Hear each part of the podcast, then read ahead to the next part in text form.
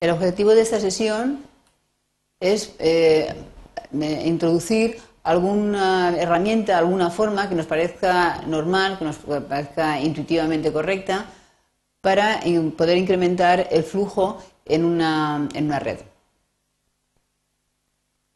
la idea que vamos a seguir es la utilización de una serie de caminos. Primero tenemos que ver qué caminos son los que vamos a utilizar, que vayan de S a T. Vamos a verlo sobre un ejemplo. Supongamos que tenemos la red de la pantalla. Observamos que realmente es una red, es un grafo débil conexo. Los vértices fuente y sumidero son la S y la T, que como observamos tienen la S grado de salida distinto de cero y el sumidero tiene grado de entrada distinto de cero. Los números que tiene asociados cada arco son el número de la izquierda es la capacidad y el número de la derecha es un flujo que hemos definido en esa red observamos que realmente es un flujo, puesto que cada, el número de la derecha siempre es menor o igual que el de la izquierda y mayor o igual que cero. Eso recordamos que era lo que llamamos eh, limitación por capacidad.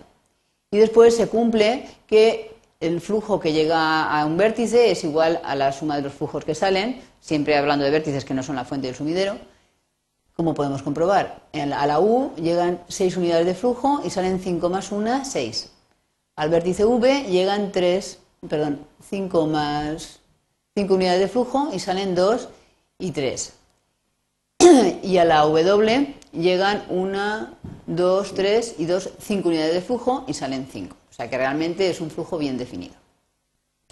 ¿Cuánto vale el flujo de la red en este caso? El flujo es 8, que es el flujo que sale de S menos el que llega a S. O sea, 6 más 2, 8, no llega ninguno, pues 8 es el flujo en este caso y lo que nos preguntamos es si es posible aumentar ese flujo. En caso de que no podamos aumentarlo, diremos que el flujo es máximo. Para poder aumentar este flujo vamos a utilizar el método de los residuos. Para ello lo que vamos a hacer es construir el llamado grafo de residuos, que se construye de la siguiente manera. Dibujamos los arcos que teníamos antes, los volvemos a repetir, están en negro, pero le los cambiamos, le añadimos un valor, le asociamos un valor diferente a los que tenían. El valor que asociamos a cada uno de los arcos negros es la diferencia de valores que teníamos antes. 6 menos 6, 0. 7 menos 5, 2. 5 menos 3, 2 y así sucesivamente. Este valor 0 lo que representa es el flujo que todavía yo podría mandar por estos arcos. Es decir, en el de U a V yo he decidido mandar 5 unidades de flujo. La capacidad era 7 con lo cual todavía podría decidir añadir dos unidades de, flujo más por esa tubería. En la tubería que va de W a V, no, perdón, es de V a W, estoy mandando dos unidades de flujo. Como la capacidad es 6, yo podría decidir incrementar el flujo que va por esa tubería en cuatro unidades. ¿Mm? Con lo cual el numerito indica el flujo que podemos añadir a la tubería además del que ya pasa. ¿Y qué representan las flechas amarillas? Fijémonos que hemos puesto una flecha amarilla en dirección, por cada uno de los arcos negros que tenía en dirección contraria. Tenemos de S a U un arco y de U a S. De U a V un arco y uno de V a U. Y así con todos. Y el valor que le asociamos a cada uno de estos arcos es el flujo que teníamos en el grafo inicial. Es decir, si yo tenía que de U a V eh, había decidido mandar 5 unidades de flujo, pues entonces en el arco amarillo de V a U voy a poner 5. O sea que eso denota lo que en ese momento he decidido enviar por esa tubería, por ese arco. Eso que significa que en un momento determinado yo podría arrepentirme y decir, bueno, en vez de 5, para poder compensar y por otro sitio poder llevar más, voy a enviar 4. En el momento que yo aquí pusiera un 4, aquí tendría disponibles otra vez para aumentar 3. Porque si aquí le estoy gastando menos 4, 7 menos 4, me quedarían 3. Y este tipo de adaptaciones son las que vamos a ir realizando a lo largo del proceso. Ahora, ¿cómo veo si es mejor aumentar este o rebajar este? Pues lo que voy a hacer es localizar caminos que me llevan de S a T, de manera que esos caminos tengan siempre el número asociado mayor estricto que 0. Porque eh, si yo voy de S a U y cojo el arco que es 0, tiene asociado el 0, significa que no puedo aumentar más, con lo cual no puedo hacer nada. Mientras que si voy de S a W, que tiene un 4, eso significa que podría decidir mandar 4 unidades más por ese camino. Además, fijémonos que si yo encuentro un camino, por ejemplo, que va de SW y W a T, y añado, digo, bueno, en vez de mandar, voy a mandar dos más de los que mandaba antes. Entonces, aquí mandaré dos y en este también mandaré dos, con lo cual la cantidad de lo que entra y sale en W se va a mantener, porque mando dos más, pero saco dos más, o sea que se mantiene igual. Vamos a verlo concretamente. Este es el mismo grafo de antes, repetido y voy a considerar el camino SWT. En este caso, como decíamos, yo podría decidir mandar cuatro unidades de flujo más hacia W y mandar tres de W a T. Entonces, si considero el más pequeño de los dos números, que le voy a llamar delta, entonces yo podría decidir enviar tres unidades más de esa W y mandar tres de W a 3, con lo cual las tres nuevas que llegan salen, no se estacionan en W. Como antes W eh, verificaba la ecuación de conservación, al añadir tres de entrada y tres de salida, la sigo cumpliendo, con lo cual no hay ningún problema. Y el resultado sería este. Veamos cómo ha cambiado. Eh, ahora, ¿cuántos me quedan todavía para poder gastar? Tenía, antes podía añadir cuatro más. He decidido añadir tres, con lo cual ahora podré añadir solo uno. Aquí tenía tres. He decidido añadir los tres, con lo cual ahora ya no puedo añadir nada, cero. Y en cuanto a las amarillas, esto significaba que yo había decidido pasar dos unidades. 2 más 3 que he decidido pasar ahora son 5. Y aquí había decidido pasar 5, 5 más las 3 que he decidido pasar ahora tengo 8.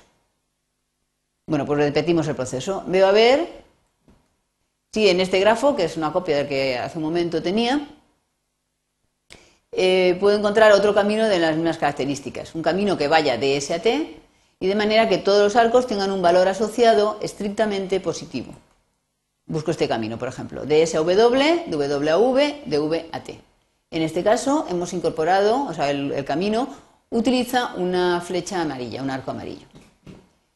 Hacemos lo mismo. ¿Cuál es el valor de los posibles incrementos o rebajas que podemos hacer aquí?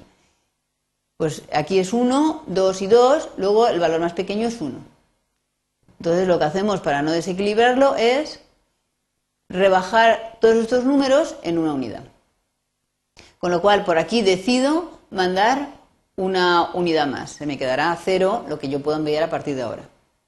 Dos era el flujo que iba. Como eh, ahora lo dejo en uno, lo cual significa que en vez de mandar dos, me he retractado de mi opinión y mando uno solamente.